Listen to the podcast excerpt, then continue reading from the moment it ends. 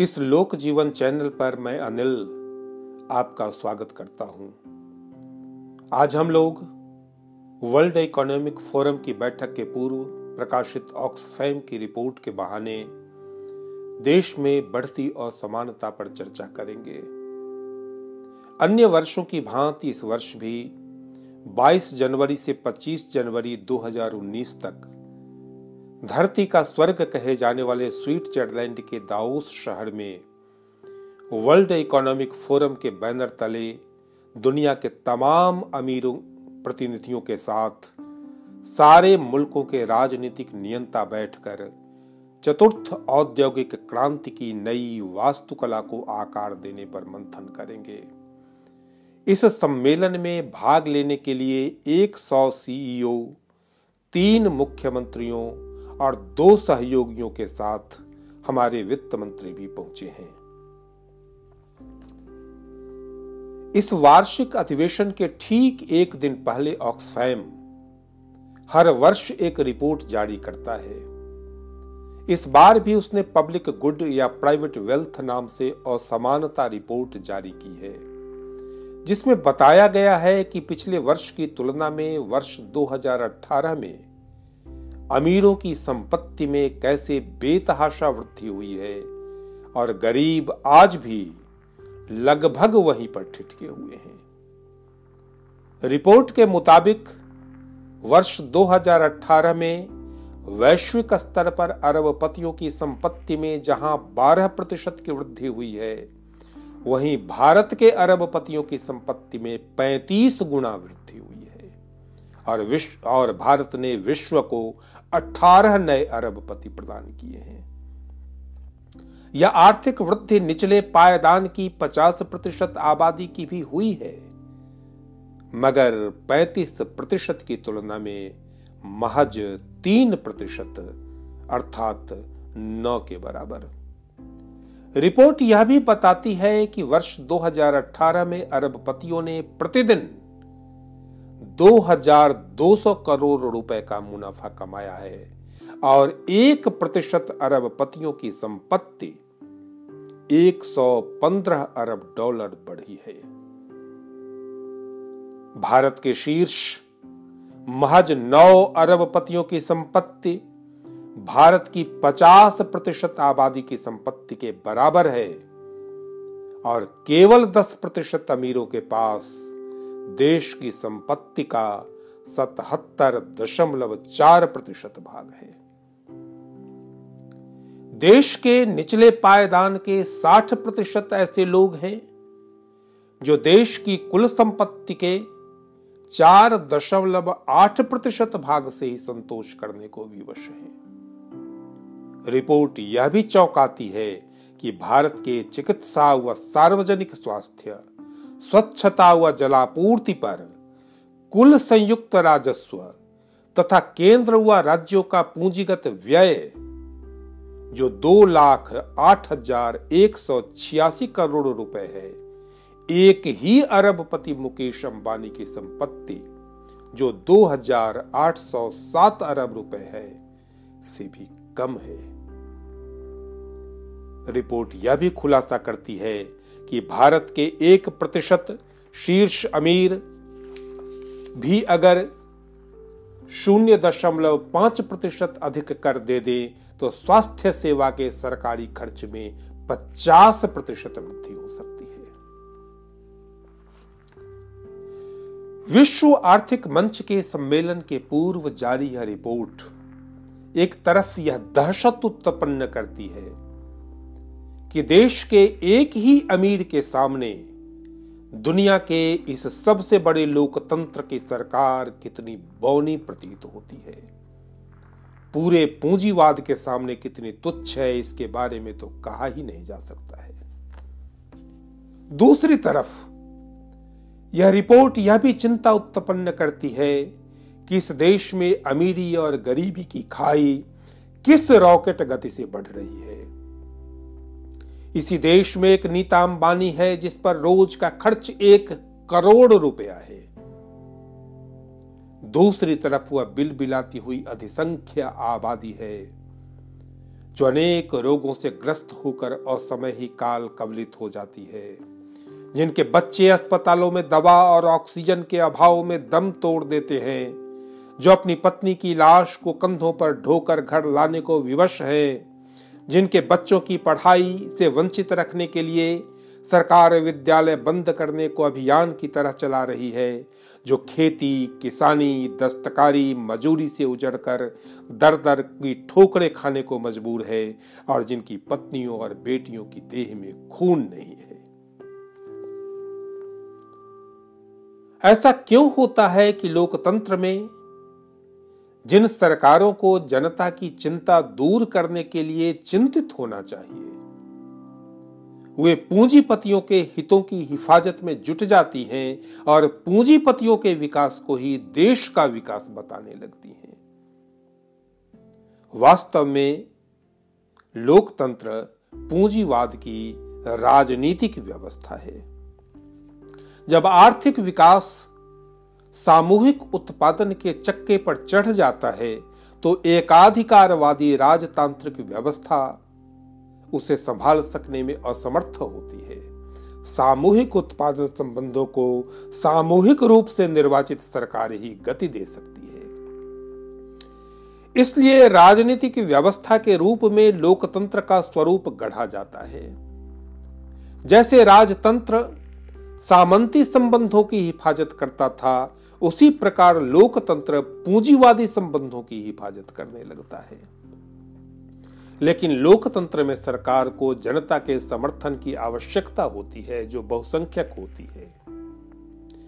इसलिए पूंजीपतियों और जनता के बीच सरकार की भूमिका बिचौलिए की होती है। यह बिचौलिया उस पक्ष का ज्यादा तरफदार हो जाता है जो ज्यादा जगह होता है। ऐसे में क्या करना चाहिए? नोबेल पुरस्कार प्राप्त अमर्त्य सेन और जियां द्रेज ने अपने लेख सिर्फ आर्थिक विकास नहीं, सामाजिक उन्नति भी चाहिए कि निष्कर्षात्मक टिप्पणी में भारत में ऐसे विषम विकास पर आश्चर्य व्यक्त करते हुए जनसंघर्ष की आवश्यकता को रेखांकित किया है। उनके शब्द हैं, ऐसा कोई दूसरा उदाहरण नहीं है जो इतनी तीव्र गति से और इतने समय से विकास कर रही हो, परंतु व्यापक सामाजिक उन्नति के मामले में इतने सीमित परिणाम वाली हो। यह इस अवधि की नीतियों की प्राथमिकता को प्रतिबिंबित करते हैं। परंतु जैसा कि हमने दिखाने का प्रयास किया है, इन प्राथमिकताओं को जनतांत्रिक संघर्षों द्वारा परिवर्तित किया जा सकता है, अर्थात एक गैर साम्यवादी अर्थशास्त्री भी आवाम के हित में विकास के लिए जनसंघर्ष की आवश्यकता पर बल देता है। लोहिया बराबर इस संघर्ष के सातत्य पर बल देते हुए कहते थे, सड़कें जब सुनसान हो जाती हैं तो संसद बेलगाम हो जाती है।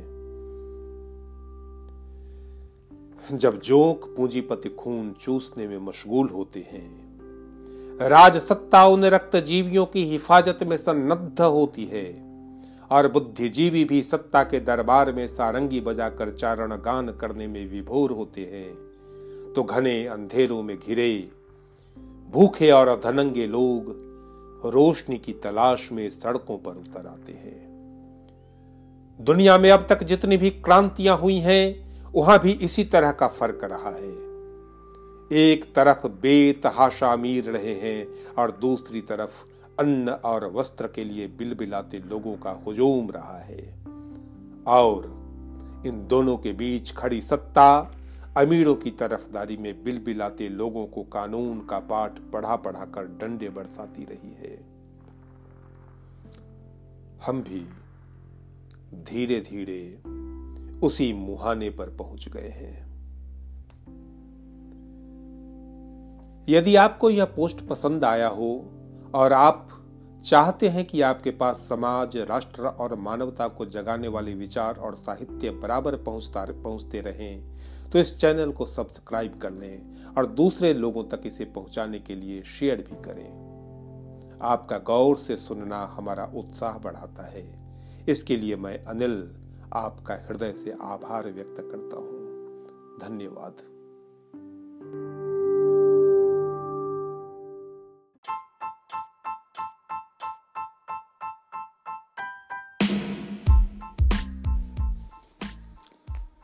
पॉडकास्ट के इस चैनल पर मैं अनिल आपका स्वागत करता हूं। हाल के दिनों में भारत की आर्थिक समृद्धि और जीडीपी ग्रोथ की चर्चा जोर शोर से की गई है और इसे केवल इस तरह पेश किया गया है कि भारत की अर्थव्यवस्था ने फ्रांस की अर्थव्यवस्था को पछाड़ दिया है और कुछ ही दिनों की बात है कि अब ब्रिटेन और अमेरिका को पीछे छोड़ देगी। अपनी मातृभूमि से प्रेम करने वाले किसी भी व्यक्ति के लिए ऐसी बातों का जानना सुनना हर्षदायक हो सकता है, लेकिन किसी भी सचेत व्यक्ति के लिए यह आश्चर्यजनक है कि इतने आर्थिक विकास के बावजूद भारत का मानव विकास सूचकांक पड़ोसी बांग्लादेश और नेपाल से भी खराब क्यों है, जबकि वहां प्रति व्यक्ति आय भारत जितनी नहीं है। इस विषय पर नोबेल पुरस्कार प्राप्त प्रसिद्ध अर्थशास्त्री प्रोफेसर अमर्त्य सेन ने प्रोफेसर जियां द्रेज के साथ मिलकर दो हज़ार ग्यारह के आउटलुक में putting growth in its place नामक लेख लिखा था, जिसे बाद में राजा राम चौधरी और शैलेश शरण शुक्ल ने सिर्फ आर्थिक विकास नहीं सामाजिक उन्नति भी चाहिए नाम से अनूदित किया था। तो आइए सुनते हैं अमर्त्य सेन और जियां द्रेज का प्रसिद्ध लेख सिर्फ आर्थिक विकास नहीं सामाजिक उन्नति भी चाहिए। क्या भारत शानदार उन्नति कर रहा है या बुरी तरह से असफल हो रहा है? इन प्रश्नों के अक्सर ही हमें दो प्रकार के उत्तर मिल सकते हैं, जो इस बात पर निर्भर है कि आप किन से मुखातिब हैं। एक कहानी जो एक अल्पसंख्यक परंतु फिर भी बड़े समूह में काफ़ी लोकप्रिय है, जो उन भारतीयों से मिलकर बना है जिसकी हालत काफ़ी बेहतर हुई है, वह कहानी इस प्रकार है नेहरू मार्का समाजवाद कि अंतर्गत औसतन और ठहराव के कई दशकों के बाद भारतीय अर्थव्यवस्था पिछले दो दशकों के दौरान एक उल्लेखनीय उठान पर है। यह उठान जिसने प्रति व्यक्ति आय में अभूतपूर्व वृद्धि की है, अधिकांशतः बाजार केंद्रित प्रस्थान से संभव हुआ है। इससे असमानता में उल्लेखनीय वृद्धि हुई है, लेकिन यह तो तीव्र वृद्धि के दौर की सामान्य परिघटना है। समय बीतने के साथ तीव्र आर्थिक वृद्धि के लाभ निश्चय ही निर्धनतम लोगों तक पहुंचेंगे और हम दृढ़तापूर्वक उसी ओर बढ़ रहे हैं। लाइसेंस राज की बुरी तरह से राज्य नियंत्रित नीतियों और विद्यालयी शिक्षा और स्वास्थ्य के प्रति राजकीय उत्तरदायित्वों की उपेक्षा को समाजवाद नाम दिए जाने से होने वाले अवधारणात्मक विभ्रम के बावजूद यह कहानी अपने क्षेत्र में काफी प्रचलित है। किंतु आज के भारत को एक अन्य नजरिए से देखने पर एक अलग तरह की कहानी कही जा सकती है, जो अधिक आलोचनात्मक और अधिक जांच पड़ताल पर आधारित है। एक पसंदीदा उच्च वर्गीय अल्प समूह के बरक्ष आम आदमी के जीवन स्तर का उन्नयन बुरी तरह धीमा रहा है, इतना धीमा कि भारत का सामाजिक विकास सूचकांक अब भी बहुत खराब है। उदाहरण के तौर पर विश्व बैंक के आंकड़ों के अनुसार अफ्रीका से बाहर केवल पांच देशों Afghanistan, Bhutan, Pakistan, Papua New Guinea और यमन की कन्या साक्षरता दर भारत से कम है। कुछ अन्य उदाहरण देखे जा सकते हैं। केवल पांच देश अफगानिस्तान, कंबोडिया, हैती, म्यांमार और पाकिस्तान बाल मृत्यु दर के मामले में भारत से बुरी स्थिति में है। केवल तीन देशों में बोलीविया, कंबोडिया और हैती साफ सफाई की सुविधाओं का उपलब्ध स्तर भारत से निम्न है और कम वजन वाले बच्चों का अनुपात भारत से अधिक किसी भी देश का नहीं है, यहाँ तक कि अफ्रीका के भी किसी भी देश का नहीं। इन मामलों के लगभग सभी संयोजित सूचकांकों तथा स्वास्थ्य, शिक्षा और पोषण से संबंधित अन्य संसूचकों के मामले में भारत का स्थान अफ्रीकी देशों को छोड़कर सबसे निचले पायदान पर है। तो दोनों कहानियों में से कौन सी कहानी सही है? अभूतपूर्व सफलता या असाधारण असफलता? जवाब है दोनों, क्योंकि दोनों जवाब वाजिब हैं और दोनों ही एक दूसरे से पूरी तरह मेल खाते हैं। शुरू में यह सब कुछ रहस्यात्मक सा लग सकता है, परंतु यह रहस्यात्मकता केवल इस बात को समझने में हमारी नाकामी के कारण है कि मनुष्य का विकास या उन्नति आर्थिक वृद्धि के मुकाबले आगे की चीज है। दरअसल आर्थिक वृद्धि मूलतः वही चीज नहीं है जो व्यक्तियों के जीवन स्तर में आम बेहतरी तथा उनके कल्याण और स्वतंत्रता में बढ़ोतरी के अर्थ में विकास अथवा उन्नति है। निश्चय ही आर्थिक वृद्धि उन्नति को हासिल करने में मददगार होता है, लेकिन इसके लिए ऐसी सक्रिय जननीतियां जरूरी होती हैं जो इस बात को सुनिश्चित करें कि आर्थिक वृद्धि के फल सभी को प्राप्त हों, और महत्वपूर्ण रूप से इसकी भी आवश्यकता है कि आर्थिक वृद्धि से पैदा होने वाली सार्वजनिक आय का सार्वजनिक सेवाओं, खास तौर से सार्वजनिक स्वास्थ्य और सार्वजनिक शिक्षा की सामाजिक सेवाओं पर अधिक से अधिक खर्च किया जाए। हमने उन्नीस सौ नवासी में प्रकाशित अपनी पुस्तक हंगर एंड पब्लिक एक्शन में इस प्रक्रिया को आर्थिक वृद्धि जनित उन्नति के रूप में संदर्भित किया था। यह प्रक्रिया उन्नति के एक बहुत महत्वपूर्ण हिस्से का मार्ग हो सकती है, परंतु हमें इस बात के संदर्भ में पूरी तरह स्पष्ट हो जाना चाहिए कि तीव्र आर्थिक वृद्धि से कौन सी चीजें स्वतः हासिल हो सकती हैं और कौन सी चीजें आवश्यक सामाजिक अनुपूरकों के बिना इससे हासिल नहीं हो सकती। टिकाऊ आर्थिक वृद्धि न केवल आमदनी में बढ़ोतरी के लिए वरन आम लोगों के जीवन स्तर और जीवन की गुणवत्ता में उन्नयन के लिए भी एक बड़ी ताकत है। सार्वजनिक घाटे और सार्वजनिक ऋण कम करने जैसे दूसरे कई उद्देश्यों की पूर्ति में भी इसकी काफी प्रभावी भूमिका हो सकती है। आर्थिक वृद्धि के इस रिश्ते पर न केवल एशिया, अफ्रीका और लातिन अमेरिका में वरन आज के यूरोप में भी जोर दिया जाना चाहिए, जहां ऋण और घाटे की समस्या को हल करने में आर्थिक वृद्धि की भूमिका को ठीक से समझा नहीं जा सका। सार्वजनिक खर्च में कटौती करने की निष्ठुर नीतियों पर केंद्रित रहने की प्रवृत्ति रही है, बिना इस बात पर ध्यान दिए कि ये खर्च कितने आवश्यक है। इस बात पर भी ध्यान नहीं दिया जाता कि ये नीतियां उस मुर्गी को भी हलाल कर देती हैं जो आर्थिक वृद्धि रूपी सोने के अंडे देती है। यूरोप में चल रही बहसों में आर्थिक और वित्तीय स्थिरता के मामले में आर्थिक वृद्धि की भूमिका को उपेक्षित किया जा रहा है। बाजार को संतुष्ट करने के लिए और साख निर्धारित एजेंसियों की आज्ञा का पालन करने के लिए सारा ध्यान केवल सार्वजनिक खर्च में कटौती पर ही केंद्रित कर दिया गया है।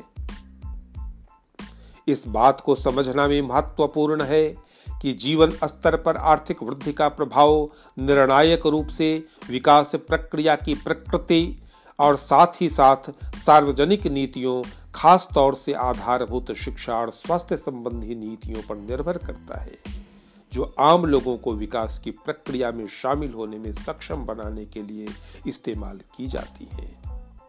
भारत में आर्थिक वृद्धि के विनाशकारी पहलुओं पर और अधिक ध्यान दिए जाने की सख्त आवश्यकता है, जिनमें पर्यावरण की लूट तथा समुदायों, खास तौर पर उन आदिवासियों का जबरन विस्थापन शामिल है जिनकी जड़ें अपने पारिस्थितिकी तंत्र में काफी गहरी होती हैं। भारत की आर्थिक वृद्धि की उपलब्धियां वास्तव में उल्लेखनीय हैं। आधिकारिक आंकड़ों के अनुसार दो हज़ार नब्बे इक्यानवे और दो हज़ार नौ दस के बीच प्रति व्यक्ति वास्तविक आय पांच प्रतिशत की दर से बढ़ी है। ताजा वृद्धि दरें तो और भी तीव्र हैं। योजना आयोग के अनुमान के अनुसार दसवीं योजना अवधि में सकल घरेलू उत्पाद की वृद्धि दर सात दशमलव तीन शून्य प्रतिशत रही है और उम्मीद है कि ग्यारहवीं योजना अवधि दो हज़ार सात आठ से दो हज़ार ग्यारह बारह में यह आठ प्रतिशत के लगभग होगी। दो हज़ार ग्यारह बारह के लिए अग्रिम अनुमान आठ दशमलव छह प्रतिशत का है। निस्संदेह ये वृद्धि दरें असाधारण हैं। विश्व में ये उच्चतम से दूसरे स्थान पर हैं, चीन के बाद। जाहिर है कि ये चकाचौंध भरे आंकड़े कुछ उत्तेजना पैदा करने वाले हैं और इन्हें लॉर्ड मेघनाद देसाई जैसी शख्सियत ने जादुई संख्याओं के रूप में वर्णित किया। उन्होंने किंचित व्यंग्य से यहाँ तक कहा कि अब सरकार आराम से हाथ पर हाथ रख कर बैठ सकती है और घोषणा कर सकती है कि यह लो आठ दशमलव छह प्रतिशत। भारत को तीव्र आर्थिक वृद्धि की जरूरत है, सिर्फ इसी कारण से कि इसकी औसत आय इतनी कम रही है कि व्यापक पैमाने पर पुनर्वितरण करने के बाद भी उचित जीवन स्तर को नहीं बनाए रखा जा सका है। सच्चाई तो यह है कि तीव्र वृद्धि के बीस वर्षों के बाद भी भारत अभी दुनिया के निर्धनतम देशों में से एक है। इस बात को खास तौर से उन लोगों ने नजरअंदाज किया है जो आय के इसी असमान वितरण के बदौलत विश्व स्तर का जीवन जी रहे हैं। विश्व विकास सूचकांक दो हज़ार ग्यारह के अनुसार दो हज़ार दस में अफ्रीका के बाहर मात्र सोलह देशों की प्रति व्यक्ति सकल घरेलू आय भारत से नीचे है। Afghanistan, Bangladesh, Cambodia, Haiti, Kyrgyzstan, Laos, Maldives, Nepal, Nicaragua, Pakistan, Papua New Guinea, Tajikistan, Uzbekistan, Vietnam और यमन। जाहिर है कि यह महाशक्तियों का कोई क्लब नहीं है। इन सच्चाइयों को देखते हुए आराम से बैठना और सुविधाओं से वंचित लोगों का जीवन स्तर उठाने के लिए केवल आर्थिक वृद्धि पर भरोसा करना एक भूल होगी। अपनी पिछली एक पुस्तक में हमने आर्थिक वृद्धि जनित उन्नति पर चर्चा करते हुए दिशाहीन समृद्धि के छिपे खतरों की ओर भी ध्यान दिलाया था, जो इस समृद्धि में लोगों की हिस्सेदारी कैसे होती है और उनके जीवन पर इसका क्या प्रभाव पड़ता है। इस पर ज्यादा ध्यान दिए बिना अंधाधुंध आर्थिक विस्तार की विवेकहीन दौड़ की वजह से पैदा होते हैं। इस संदर्भ में एक उदाहरण उन्नीस सौ अस्सी के दशक के उत्तरार्ध का ब्राजील है, जहां तीव्र वृद्धि के साथ साथ भारी पैमाने पर कंगालीकरण की प्रक्रिया जारी थी। इसे दक्षिण कोरिया के अपेक्षाकृत अधिक समतापूर्ण विकास मॉडल के बरक्स रखते हुए हमने लिखा था, दक्षिण कोरिया के रास्ते पर बढ़ने के बजाय भारत के ब्राजील के रास्ते पर जाने का खतरा ज्यादा है। हाल का अनुभव हमारी इस आशंका को सही साबित करता है। गौरतलब है कि इसी बीच ब्राजील ने अपना रास्ता काफी हद तक बदल लिया है और उसने अधिक सक्रिय सामाजिक नीतियों को लागू किया है, जिसमें मुफ्त और सर्वसुलभ स्वास्थ्य सुविधा की संवैधानिक गारंटी के साथ ही सामाजिक सुरक्षा और आर्थिक पुनर्वितरण के साहसिक कार्यक्रम शामिल हैं। यही कारण है कि ब्राजील इस समय बहुत बेहतर स्थिति में है। उदाहरण के लिए उसकी शिशु मृत्यु दर प्रति हजार नौ है, भारत में प्रति हजार चौरा अड़तालीस की तुलना में। पंद्रह से चौबीस वर्ष उम्र की महिलाओं में निन्यानवे प्रतिशत साक्षरता है, भारत में चौहत्तर प्रतिशत और पांच वर्ष से कम उम्र के मात्र दो दशमलव दो प्रतिशत बच्चे ही वहां कम वजन के हैं। भयावह रूप से भारत में यह दर चौवालीस प्रतिशत है। भारत को विश्व के अन्य देशों की आर्थिक वृद्धि जनित उन्नति के पूर्व अनुभवों से काफी कुछ सीखना है, साथ ही इसको गरीबों के जीवन स्तर में सुधार के बगैर ही दिशाहीन समृद्धि जैसे गैर भरोसेमंद और फिजूल खर्च तरीकों से हर हालत में बचना चाहिए। धन्यवाद।